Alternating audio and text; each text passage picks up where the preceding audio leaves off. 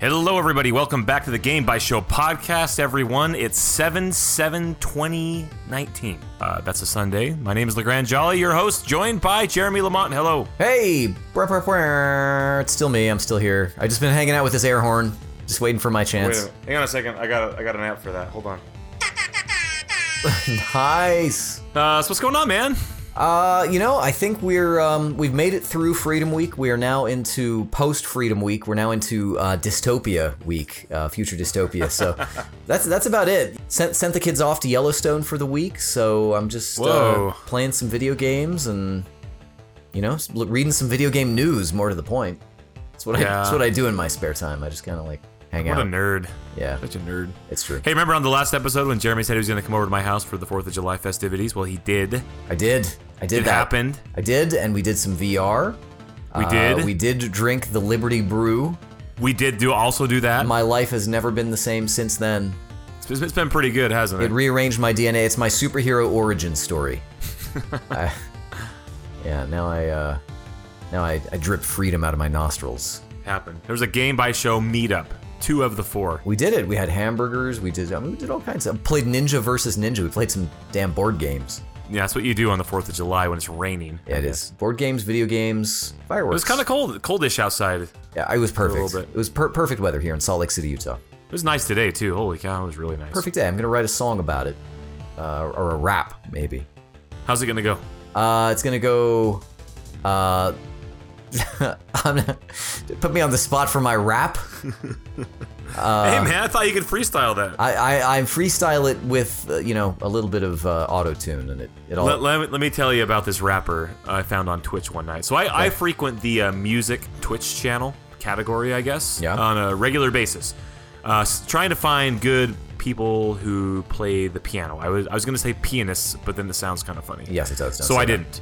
I was trying to find uh, some piano music on the music channel, and all of my favorites that I listen to on the regular uh, were not streaming. But I found this rapper, and his name is the Dapper Rapper. The he was dapper rapping. rapper. He was rapping all sorts of stuff, and you know what the cool thing was is he would like take the chat, and he would like whenever anyone would put anything in the chat, he would include it in his raps.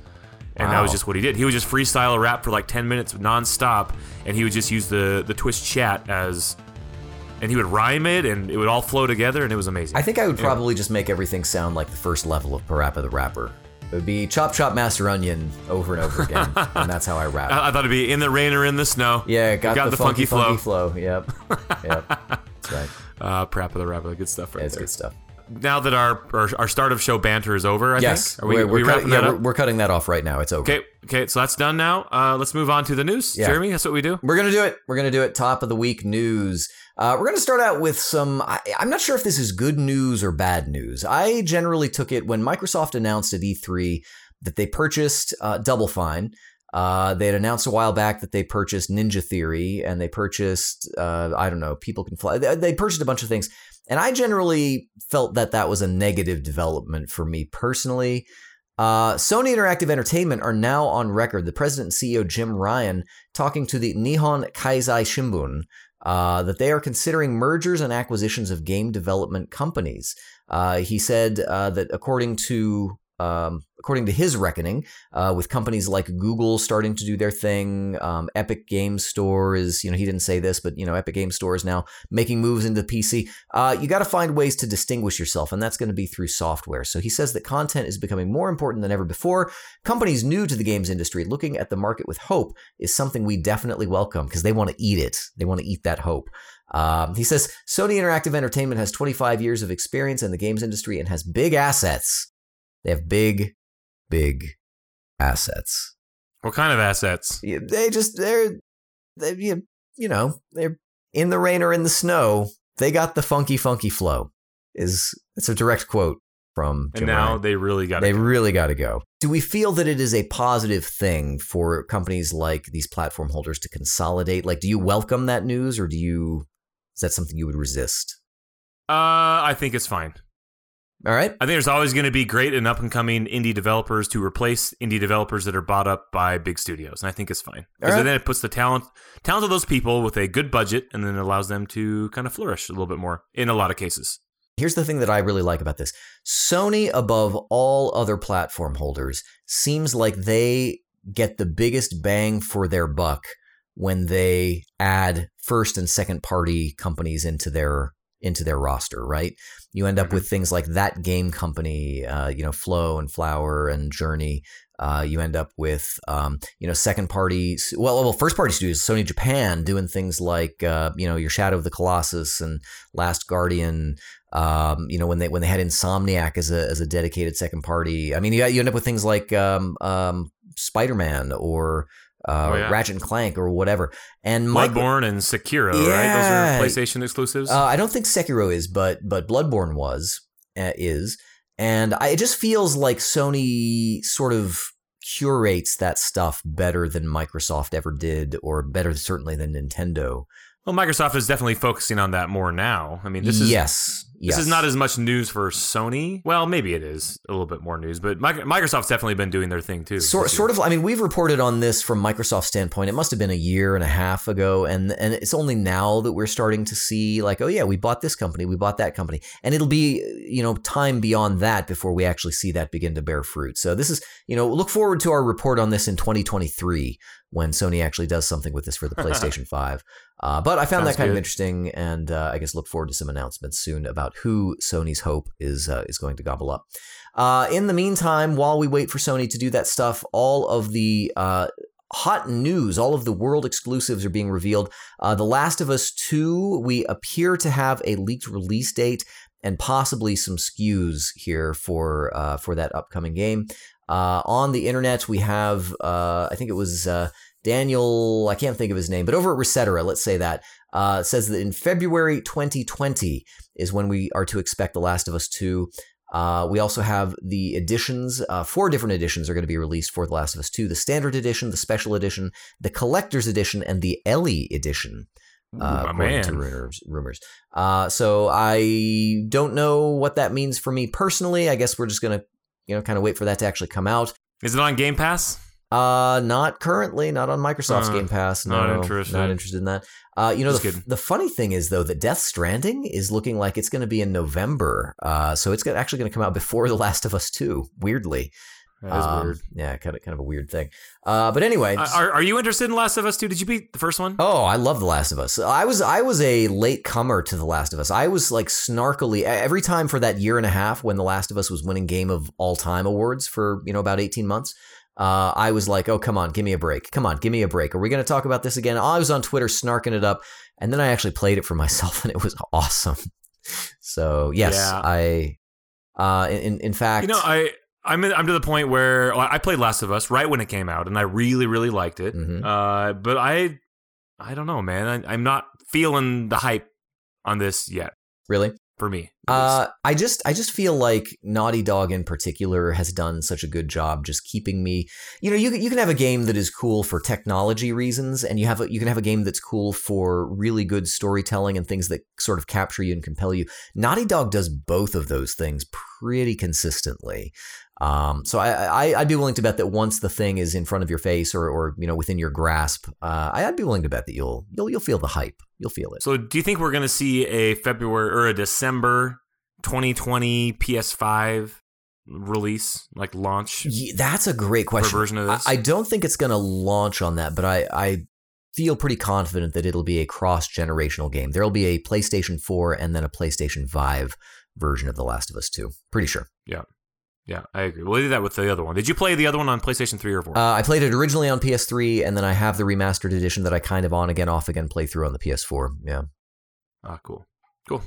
Oh yeah, we played it. Didn't we play it on the stream once? Uh, we did, yes. We the multiplayer. totally did. Oh, we got mutilated uh, in public. It was uh, it was it was a very Game Bytes. when you come into a multiplayer game that's like I don't know a year old and you just want to try it out, uh, you're probably not going to be very good Yeah, against no. the people who've been playing it for a year. We got stomped, and especially when it's like non-standard play modes and stuff, and you're like, I just want to know what's going on. Uh, yeah. it was it was no no bueno. Uh, speaking of something else that was no bueno, uh, Sony's actually changed the lineup for the July PlayStation Plus games.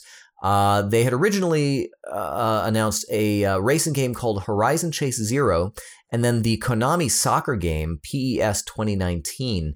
And apparently that went over uh, so poorly that Sony has actually swapped out the PES 2019 listing for Detroit Become Human in July. So uh, that I guess we'll sort of forego that for our freebies section. But uh, they did that, and uh, apparently Konami wasn't really uh, made aware of this. They, uh, you know, I guess they were probably happy to see that it had been selected for PlayStation Plus. And in a statement to GameSpot, a representative from Konami said the decision was made by Sony, and so please make an inquiry to Sony. so they, so I guess they didn't have much to, to say about themselves. You know what Sony should have done? They should have just put both on there. Yeah, yeah. They were take, that worried don't about take it, something just- off. Uh, You know, and come on, Yeah. throw us a bone, man. I I still, you know, since they took off the Vita and the PS3 stuff, I mean, I realize that people probably weren't using it, and sure, it probably doesn't cost them any, you know, less for for people who acquire the things and then don't get them, but. You know, give us three things one month. Just, just give Who us cares? Doesn't matter. Yeah, no, not really. Uh, yeah. So I, I now have Beyond Two Souls on, I believe, the PlayStation 4 and Detroit Become Human now, and I haven't played either of them. Oh yeah, uh, I did play Beyond Two Souls. I remember I talked about it on the show. I played it on that uh, that two player mode using SharePlay because you can actually play. oh with, yeah, yeah. yeah, and it's uh, it's pretty all right, and it's got Willem Dafoe in it, so it's you know a little So scary. it's even better. Yeah, a little little scary, a little okay. Uh, so anyway, if you're uh, if you were looking for, for looking forward to PES 2019, so sorry. Uh, Konami also was looking forward to that. So sorry, Konami. Uh, here's something that's kind of weird. Uh, I've got a, a, a thing here about the rarest video game in the world, quote unquote, uh, is on eBay right now for almost a hundred thousand dollars. Uh, funny thing is, this is a game that probably uh, very few people have probably heard of. It's called Extraterrestrials. Uh, it was released in 1983 for the Atari 2600, and only 100 copies of Extraterrest- Extraterrestrials was ever made, and only four of them are known to exist today. Uh, the um, the game is uh, was listed at ninety thousand U.S. dollars, uh, and remember we actually talked a couple months back about the uh, that rare version of Super Mario Brothers, the one that was only circulated in the sort of the pre-release New York City area, and that one uh, got up there. But I think this is. Um, I- I think this outstrips that. Uh, no one has bid on this, so ninety thousand dollars is still the bid. If you are looking for a an acceptable condition uh, copy of Extraterrestrials on the Atari twenty six hundred, um, I know where you can go. You can go check it out at uh, eBay.com, the website. Well, guess what? There, if you um, if you sign up for an eBay credit card, you can save five dollars. Whoa, you know that would actually be a pretty good opportunity to get a percentage deal, like a coupon or something, and they, you know, fifteen percent off. yeah, exactly, ninety thousand dollars. yeah, yeah, I don't know, but uh, There's like there's like on the eBay listing. There's like a uh, a link at the bottom that says, "Hey, pay only eighty nine thousand nine hundred ninety five. Click here to show me Wow. how." You know what? That's going to be my new profile photo. oh, it's a coupon code for five dollars off. That's what it is. I like that. I like that. That's going to be my new thing. Uh, meanwhile, trying to save a buck over in the United Kingdom, uh, TIGA, which is the United Kingdom's kind of like their Entertainment Software Association. I was actually trying to look this up to find out what it stands for. It's probably like the Interactive Games Association. Association. yeah, that's got to be it. Uh, the, the the. the is yeah, it's that's what the T stands it's for. gotta be. It's gotta be. It's got. You know, honestly, I looked around for like ten minutes to figure out. Nobody, nobody talks about what it stands for, so I don't know. Anyway, so uh, France actually had launched a joint. Uh, the Independent Game Developers Association. there's a D in there. The Independent. Independent Game Developers Association. yeah, there you go. All right, I got it. It makes sense. That didn't take too long for me to find it, dude. It was just, it was one. Uh, I looked all over it. That's stupid. My idea was better. Uh, anyway, so France is actually so you got this Brexit thing going on, right? So the European Union is trying to uh, kind of attract uh, game developers into its fold, into its economic system by offering uh, tax breaks, and uh, you know they're they're sort of assuming that a bunch of UK people are going to be, and, and we've talked about this in the news, but uh, you know folks in the United Kingdom are fairly uncertain about their financial future, I guess, when it comes to their tax benefits and, and those sorts of things. Uh, so uh, now, TIGA, the Interactive Game Developers Association, uh, is offering uh, to uh, start a fund, uh, a video games investment fund, uh, which um, is not currently in process, but this is what they've proposed to improve studios' access to finance, continuing to strengthen education and skills, and enabling studios to access highly skilled people from overseas following Brexit. Uh, the idea is that the fund would offer studios between, and this is in British pounds, seventy-five thousand pounds and five hundred thousand pounds uh, which would create, according to TIGA, 1,500 jobs and encourage like a ton of a uh, ton of money and all kinds of things. This is just kind of the beginning of the big push and pull. I think. I mean, we tend to think of European game developers. I mean, aside from the guys in like the Czech Republic making, I don't know, uh, you know, War of the Roses or or you know whatever. Um, I tend to think of companies like uh, Bullfrog or or Lionhead or any number of other companies that Peter Molyneux has destroyed. Um, no, I'm just I'm just kidding. I'm just kidding. Uh, but you know, I I tend to think of the United Kingdom itself. I mean, you've got Media Molecule there. You've got uh, Creative Assembly. Um, I mean, there are all kinds of developers there, and um, even you know large scale small scale developers but the question is is that going to be the case uh, going forward so this is sort of the beginning of what will probably be a big tug of war over the next little bit uh, as these economic entities try to capture and retain the um, the industry in in their own little sphere of influence. So I guess we'll maybe look forward to a little bit more news in the future about that. But uh, I thought that was kind of interesting. Uh, Xbox Scarlett. This is going to be the Xbox two TWO or you know I don't know what they're going to call it. Uh, but uh, we've we've talked. They should just call it the X Bone. Yeah. uh, so they uh, amazing. They, they, haven't named it yet, but we actually have a little bit of information uh, for some reports that have uh, talked about having multiple SKUs of Xbox Scarlett, uh, and um, there was a, a, report, or I don't know how solid this is, but we talked uh, about the possibility that the future of video games uh, might go to more of a streaming model. And uh, there is talk right now that Microsoft will be releasing a SKU that will go between $60 and $100 and will be streaming only. So it'll essentially be a thin client uh, micro console maybe have very little power and um, ultimately just stream those those games the way that we've seen uh, you know Google Stadia doing for example.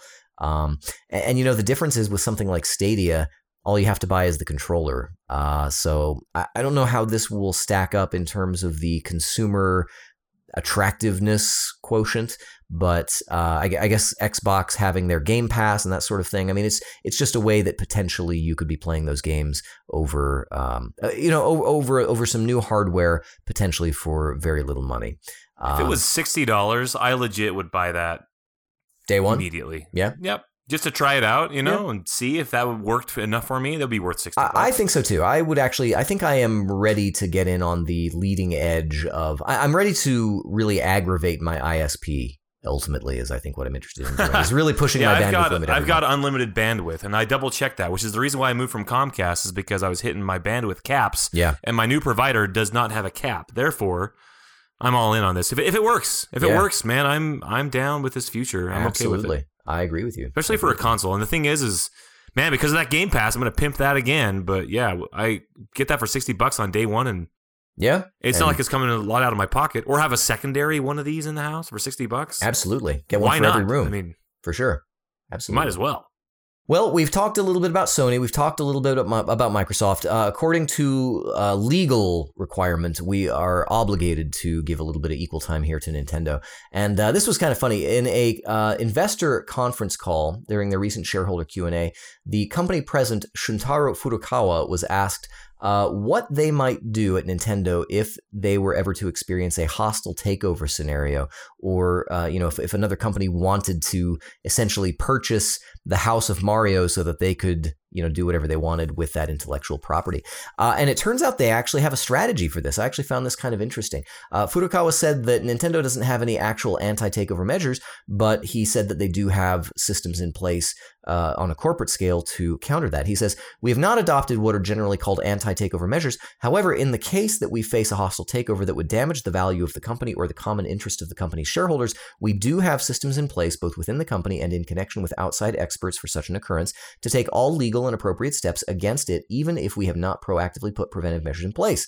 Uh, he said that the company would continue to consider how it would respond to these sorts of things in the future. Going forward, we will continue to investigate how we would respond to a hostile takeover.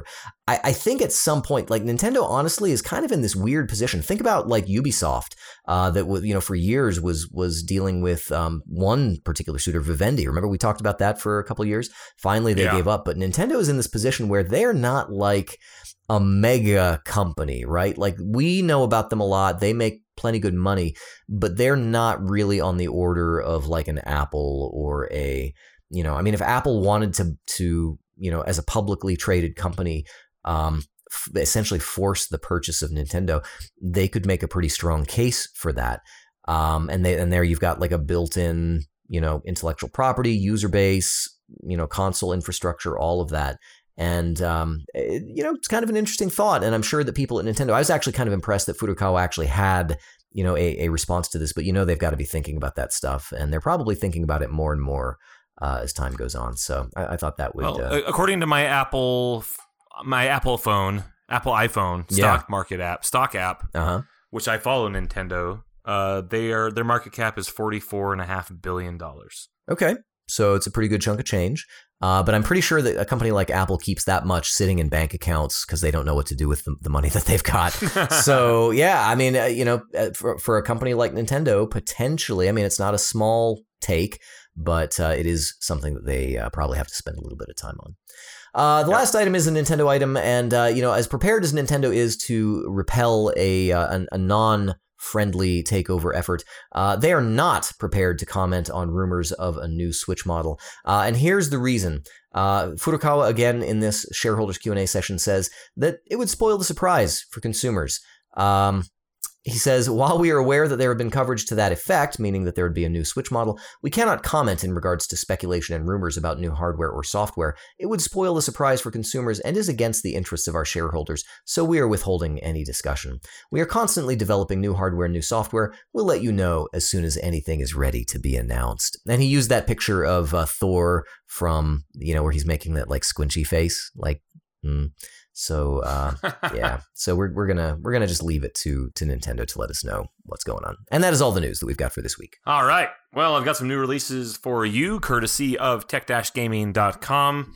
Uh, not a lot to go on, but I did look at some titles of games that looked like they may be more interesting, and I put them on my list. Mm-hmm. Uh, first of all, Stranger Things 3, the game. Um, this is a tie-in with the released uh, Stranger Things season three that came out on July 4th. Mm-hmm. Um, I know Jeremy's watched the whole thing. You- I did, I did, I watched it, I watched it all. Cool. So it's okay. well, play the game now, I guess. No, Uh, I put this on here for purely um, personal reasons. Terraria is now out on the Nintendo. all Switch. about it, all about it. This is my most played game on Steam. You know, I wonder if it's going to have because cross-platform is a thing for the versions of Terraria that are out right now. I wonder if that's. I don't think so. The consoles consoles have always been behind the PC. Well, I know that it, like the PlayStation 3, PlayStation 4, and Vita versions would work together. So I guess maybe that's what I meant. Well, that'd be sweet. So- Yeah. But I know that as far as like PC versus console parity, PC's been ahead. Yeah. And they are planning one big major update that's coming later this year. They announced that during the PC Gamer Show at at E3. Oh yeah, that's cool. Um, I'm all about Terraria, man. Every time I like feel like, oh, I'm gonna play a little bit of Terraria, I end up playing Terraria for like you know, 40 hours. it always had much more of a pull for me than anything Minecraft ever did. Um, it's good. It's good stuff. Yes, it is good. Uh, sea of Solitude. This is a game uh, that is being published by EA. I'm actually installing this business right now. Nice. On, since I have Origin Access, uh, it is part of their Origin Access games. Uh, and it's actually in the vault, so it's a game. So even if you don't have the uh, premiere version, I believe you can still play this game. I don't know, but anyways, it looks like it's a pretty interesting game. Um, so it looked kind of artsy and neat, so I downloaded it. All right, cool. I'm gonna look at it, I guess. Maybe let us know about it on Uh, also, yeah, and then also uh, there's a game called Solseraph, which is coming out for all the things. Uh, this is a game that also another one of those where I looked at the titles and oh that may be something neat, and I looked it up and it looks like it's something uh, fairly interesting where it's a combination of side-scrolling platformer, um, you know, action game mixed with some sort of a strategy city building element, uh, which is a cool combination. It looks pretty as well, and it's on all the things. and It's only like fifteen dollars. yeah, didn't you say that's a Sega game? Yeah, Sega's publishing it as well. Hmm. So, All right. um, yeah, I believe that comes out this week as well. Let me just double check. Well, it does come out this week. I don't think it's out yet. It comes out like on the tenth or something. Yeah, published by Sega, developed by Ace Team. Oh, those guys. July July 10th. Um, All right. So, So, yeah. after you finish playing Rock of Ages and uh, you know whatever else, you can play Solseraph. That's right. Looks kind of cool. So I might, I might give it a look for what or fifteen dollars, whatever it is. Why not? And uh, that's all the new releases. Uh, there's also on Twitch Prime in July. You can get the games for the King. You can get the Escapists, which my kids love, uh, Cultist Simulator, and Yooka-Laylee. That's the Kickstarter wannabe, uh, whatever Ratchet and Clank game. Uh, no, it was uh, more like Banjo Kazooie. Yeah. Oh, that's right, Banjo. Uh, I would actually, I got to say, if your kids like playing The Escapist, I could never figure that game out. I on, I tried as an adult and uh, and couldn't. So the next time, they play it a lot. maybe they can teach me because I just couldn't. I couldn't figure it out. I know that there was sometimes you could like hide soap in a sock and beat people with it, but I never knew what to do after that. So I just ran. I'd like go, you know, do my job in the laundry and then like hit somebody with some soap, and then I figured that's what prison life is all about. Uh, Overcooked is free on the Epic Game Store, and The Cycle is also a free game on the Epic Game Store. So go and pick those up. Yeah, They're thanks to free, and it's also free to download the Epic Game Store. And so if you want to get up to date uh, freebies and deals, uh, make sure you get join our Discord channel and go to the that tab that's all about that. yeah, that's right. Those were both community submitted uh, freebies. So thanks to our eagle-eyed Discord users. I did notice there's a pretty decent sale going on the PSN uh, right now. Uh, they actually had uh, uh, Assassin's Creed Origins and Assassin's Creed Odyssey for like thirty dollars for both of them together. You have to buy them as a bundle. They're not Oh. on sale individually. I, maybe Origins is, but you can't get um, Odyssey individually on sale. But if you want the two of them for thirty dollars, that's a pretty decent. deal. That's a lot of content for Fifteen bucks each. that? That's real. they're decent. doing that with a few things. Like uh, the other thing that they were doing, Watch Dogs and Watch Dogs Two were also available in a combo pack like that as well. Uh, but you couldn't buy Watch Dogs One or Two individually on sale. So Huh. uh, Ubisoft's kind of mixing things up with their package deals, which is kind of unfortunate because I already have Origins and I want to look at, I want to try out Odyssey Oh eventually. yeah. It'd be cool But if they I'm could give you credit for it or something. Yeah. Right. Or maybe do kind of what um God, what is that? There's like a some sort of a is it uh Well, I, oh, what they did on, on Heroes of the Storm. Um, if you already owned like a, if there's like a bundle of like skins or something, and you already own some, it would adjust the price. yeah, Steam does Um, that too. If you get a bundle on Steam, it'll Do they? I yeah. don't think Steam. yeah, Does that. the- I- well, and maybe it's case by case, but I've had situations where, for example, I couldn't gift something because. I I guess because it it does adjust stuff like that, and I- I'm pretty sure sometimes it, it actually will if you, Oh, if you already have some things, yeah. And it, it might not be like within the bundle, but if it's if it's packaged like a bunch of DLC, I'm I'm pretty sure I've seen it adjust the price. Yeah. I have not seen that, but sounds good to me. All right, real good.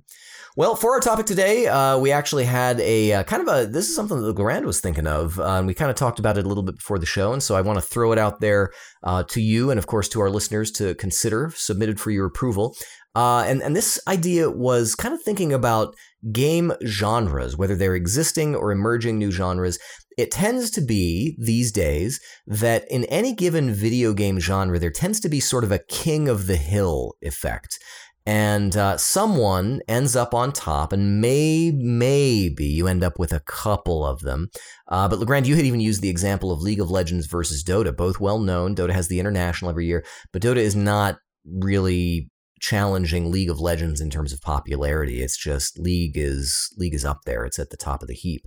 Yeah, And- it- seems like this is uh, in particular um, part of like the multiplayer online Co- competitive single player games kind of Yeah. exist outside of this, right? Yeah, yeah. So the question is, uh, what do we think it takes to get to the top?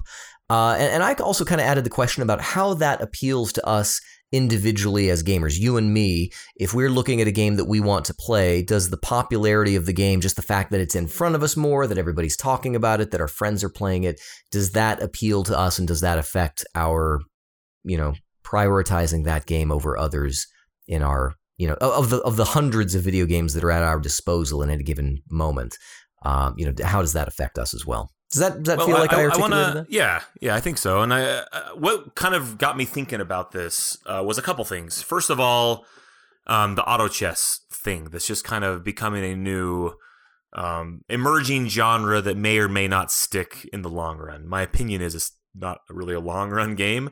Um, but that that's the thing. Also, the game Heroes of the Storm. So in the MOBA space, I played plenty of League of Legends. I played uh, a decent amount of Dota. Or I played Dota original on you know the Warcraft three mod, and then played League of Legends. I played Heroes of Newerth, which eventually went away. Yeah. Um, and I also played uh, plenty of Dota 2, and I played a lot of Heroes of the Storm, probably on par with as much as I played uh, League of Legends. Um, there was a, a, zillion different MOBAs that, ult- that came out and tried to do their thing. You know, you had the the Middle Earth one that came out, and you had you know these other ones that tried to kind of break into that space. And ultimately, you know, even Heroes of the Storm, that's you know published by you know Activision and developed by Blizzard, is um, usually Blizzard doesn't you know is there for the long run, and they're the game that kind of is the, the dominant. But Yeah. in this case, At least that's what they're used to. Right, and in this case, uh, Heroes of the Storm just never could crack the egg of League of Legend and um, Dota 2. Yeah. I think it got its own its, its, its own user base, but ultimately, I mean, this year Blizzard came out and basically announced that they were shutting things down and slowing down development, and basically turned it into a classic game as far as their lexicon goes. Let me let me ask you this, just in kind of as an adjacent question to what we were already talking about. Since, since you bring up um, uh, Heroes of the Storm, if a company can't get to the top of the heap, is it better for them just to can it? I mean, is it better for Blizzard to to get rid of the game? I mean, let's be pragmatic about it. I know that you were a fan of HOTS and and played it a lot. Um, but from their standpoint, if they can't be the number one, if they can't be the number two, if they can't be the number three, is there any reason for them to stay in that in that space?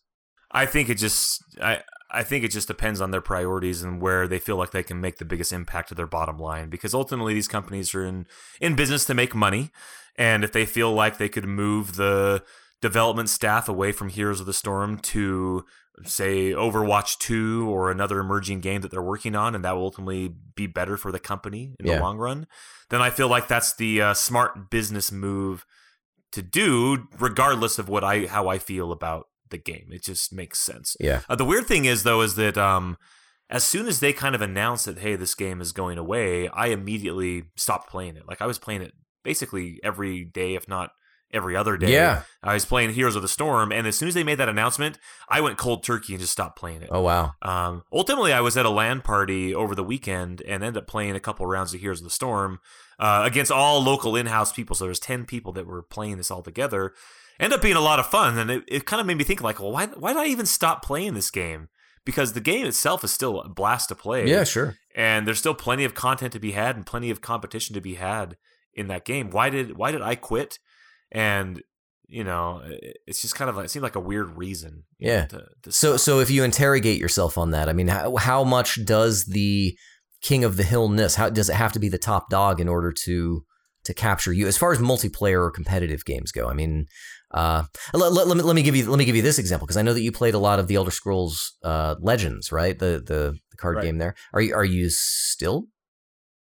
I haven't played that game in a, a H- while. How about Hearthstone? Maybe that's maybe that's a bad example. I also have not played Hearthstone in a while. I mean, I, I I did not feel bad. And here's the thing: is I I knew that Heroes of the Storm was basically third place in the MOBA genre. Yeah. you know, with League and Dota 2, followed by Heroes of the Storm.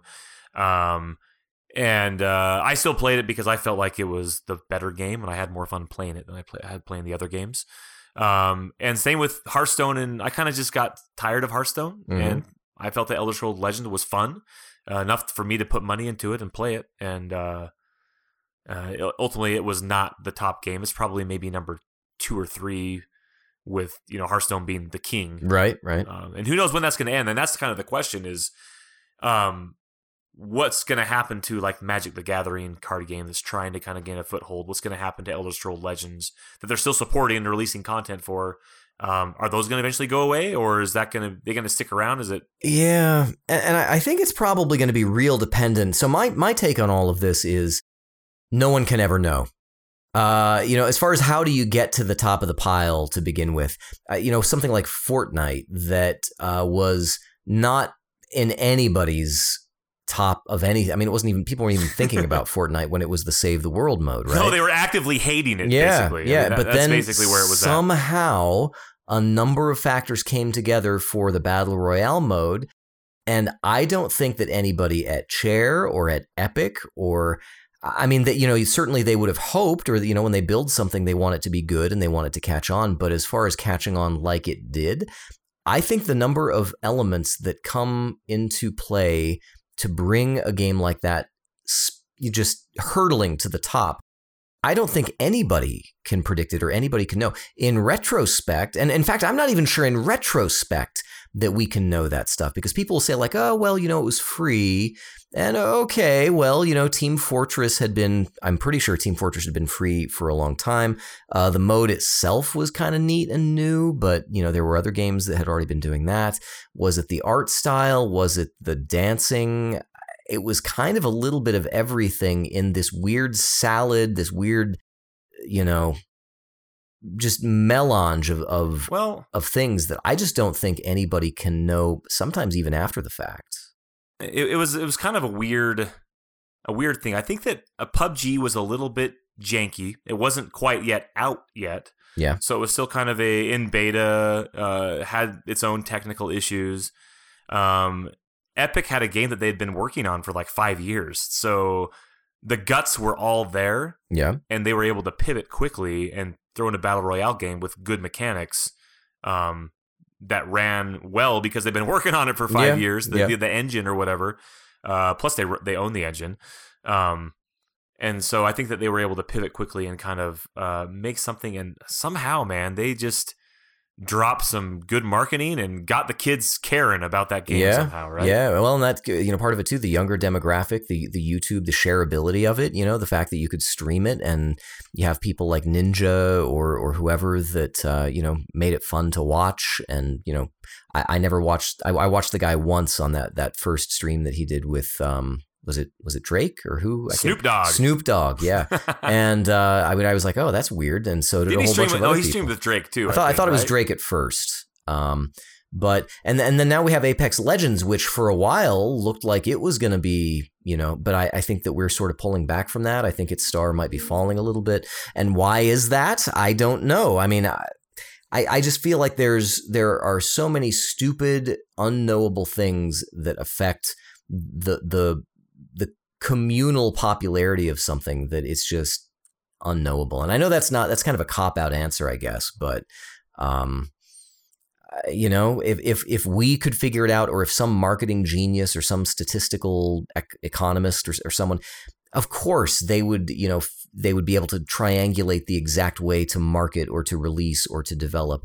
Um, but I think it's just one of those things where no, nobody really can know. And and you know, back to uh, the uh, the earlier comments or the the earlier point that you were making about um, um, uh, you know about whether a company whether it's in a company's interest to to be number two or to be number three. Um, you know, like you said, they're not running public goodwill operations here. You know, they they kind of need to be doing that. But, you know, the other thing is that there can be games that make good money for a company and help to stabilize the finances of a company so that they can then take their next risk too. So, Right. uh, you know, I, I- I don't know, but then we have churn with, you know, new. So, for example, what's going to happen right now with the auto chess stuff? I mean, there's three or four big contenders right now for that. Is that even going to be a thing? I don't know. I, it doesn't look like it's exploding onto it, the scene. it seems like but, it, it seems like all of them are just trying to be that one, right? It Right. seems like they all want to get in and and and Riot's like, okay, we got to do something too, you know? Yeah. For some reason, we have all these characters, we can dump this this thing, throw this thing together, and so they put together whatever they call theirs, and Yeah. Um, I, I've played two of the three. Um, I feel like I like the Dota one better, and that's only and, and for me in in this case with the auto chess genre. Um, I feel like the Dota one is sticking with me a little bit more because I know the characters because I played original Dota and I played Dota two, where the uh, the self branded auto chess game has just no name characters to me, and I think that the characters itself in that game kind of are going to help yeah. um, th- regardless of the mechanics of you know whatever. Yeah. Um, Yeah. it's something that really any, anybody could put together an auto chess game. I mean, you could take like uh, you know, Super Smash Brothers and add auto chess to it. It'd be- Yeah, or I mean, you could do the same thing with like F- FPS type games. I mean, and and sometimes it's the characters and their uh, caricatures, I guess, or or their you know whatever you make of those characters. For example, Overwatch. I mean, Overwatch was, by my estimation, a pretty middling, you know, hero character shooter type thing. but people really fell in love with the animations and the personalities of, of the characters. Yep. And that doesn't yeah, really that, have that game any, was very driven by that, right? And it doesn't have any real bearing on the the mechanical you know, you don't even see the character that you're playing as, right? You see everybody else, but somehow that became for a hot, you know, two years, three years or whatever, um, maybe even today. I mean, I don't think there's anything that's really toppled Overwatch right now as far as competitive first-person shooters. I I can't think of one. Um, but that that was the defining characteristic for that game. So I think when you're looking at, it's like you have to take every single situation for its own unique set of circumstances. And that being the case, I I just don't know that we can really say what actually brings a game to the top of the heap like that. I can tell you from my personal standpoint, I don't tend to really be interested. In fact, you know, if something's super popular, I tend to kind of shy away from it a little bit because I feel like, well, there's you know other stuff out there that could be taking my attention. Lots of other people are, are talking about this one, and it's getting plenty of airtime. I, I tend to shy away from it a little bit, but you know, every once in a while, I'll, I'll dip my toe into Fortnite or Overwatch or, or whatever, just kind of see what's going on. But um, I, I tend not to, you know, if something's popular, it's it's almost more of a reason for me to kind of look somewhere else for something to do. And then you then you get Last of Us, right? That's yeah, yeah, exactly. And then I'm late to the party making jokes about it and looking like an ass on social media. So somebody stopped me from doing that. But uh, so just to bring this back around to Heroes of the Storm, just because I'm selfish. Yeah, sure, do it. Um, so Mike Morhaime was the CEO, president of Blizzard, uh, the co-founder of Blizzard, um, and he stepped down um, at last BlizzCon, basically announced his retirement. He's leaving, and he's left now, and he's gone. He's, so he's not. He's no longer a part of Blizzard mm. officially. Um, and so he he was at an event at an event called uh, Game Lab in Barcelona, Spain, and somebody asked him about Heroes of the Storm. Mm-hmm. Uh, I don't know if you heard this news, but uh, he actually said in this in when they asked him, he said, First of all, I think Heroes Team made a great game. One of my regrets is we didn't pursue Dota early enough. Dota was very popular, and we were very focused on World of Warcraft at the time. There were more people playing Dota than Warcraft 3. Um, so it's kind of an interesting, you know, statement that it's funny that to think that a, a company such as Blizzard, you know, they basically birthed the genre um, uh, of you know the, the genre of MOBAs was kind of birthed in their backyard. Like it was birthed yeah. in Warcraft three. Uh, they knew it. Um, everybody knew it, and ultimately turned into the behemoth that it is. Um, and basically, Mike Morhaime has come out and said, you know, we should have done something quicker. Right. Uh, they were just you know focused on World of Warcraft, and you know, quite honestly, World of Warcraft has made them billions of dollars. Yeah. So right. You really can't fault them for that. Um, it's just now that they're kind of in the place where they are. But now, if you turn around and you look at what Mike Morhaime said, and you compare them to Auto Chess, for example, right, or or Epic, where they did move quickly. Yes, exactly. And Auto Chess was built in Dota 2. It was a Dota 2 mod. Um, and instead of waiting, you know, Ep, or uh, you know, Valve basically said, okay, we're making auto chess in we're going to make our own standalone version of this. It's going to use dota 2 assets and this is going to be our thing. Uh, and that's what dota underlords is. And if you remember right they announced this game title what like maybe eight or nine months ago. Yeah. Remember we had like a news post about yeah. it. Yep. And we're like, oh, what is this going to be? This new game, Underlords or Under whatever it's called. Yeah, Lords of Under. Um, end up being an auto chess clone, and so it's not something that. So they immediately moved on auto chess when they discovered that hey, this is a thing that people care about. Yeah. Uh, so you can see that hey, my suspicion is that the Dota uh, version of this is going to be the one that sticks around. Yeah. Uh, just because it's it's in the same the same vein, same character, same everything that you know where the genre was kind of born out of. Yeah, that actually could be kind of instructive for this conversation because I think what what in, you know if you take what I said, which may or may not be entirely true, you know that it's just you can't know in advance. And then you combine that with the fact that a company that can see has the foresight and, and the agility to capitalize on something that is looking like it's going to do that uh, maybe that's the answer is it's not so much about predicting it or understanding the characteristics but being adaptable and and being able to change your course and say ah that's something right now that, that maybe we need. And i could see that backfiring too but i mean in the case of fortnite in the case of uh, you know auto chess um, that that seems to be that seems to be a good quality for a company to have is is agility and mobility in the market.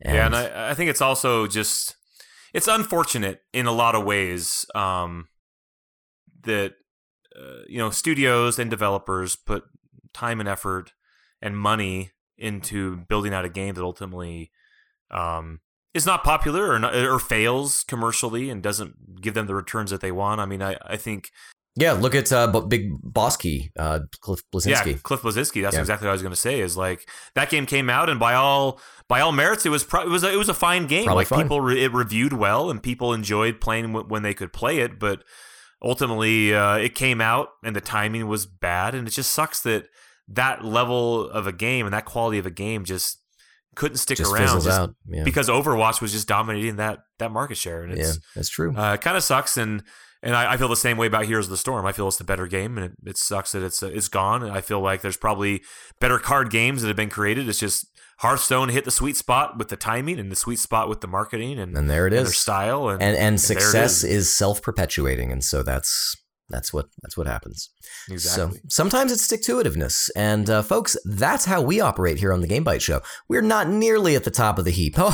Oh no. Why are you wasting your time with us?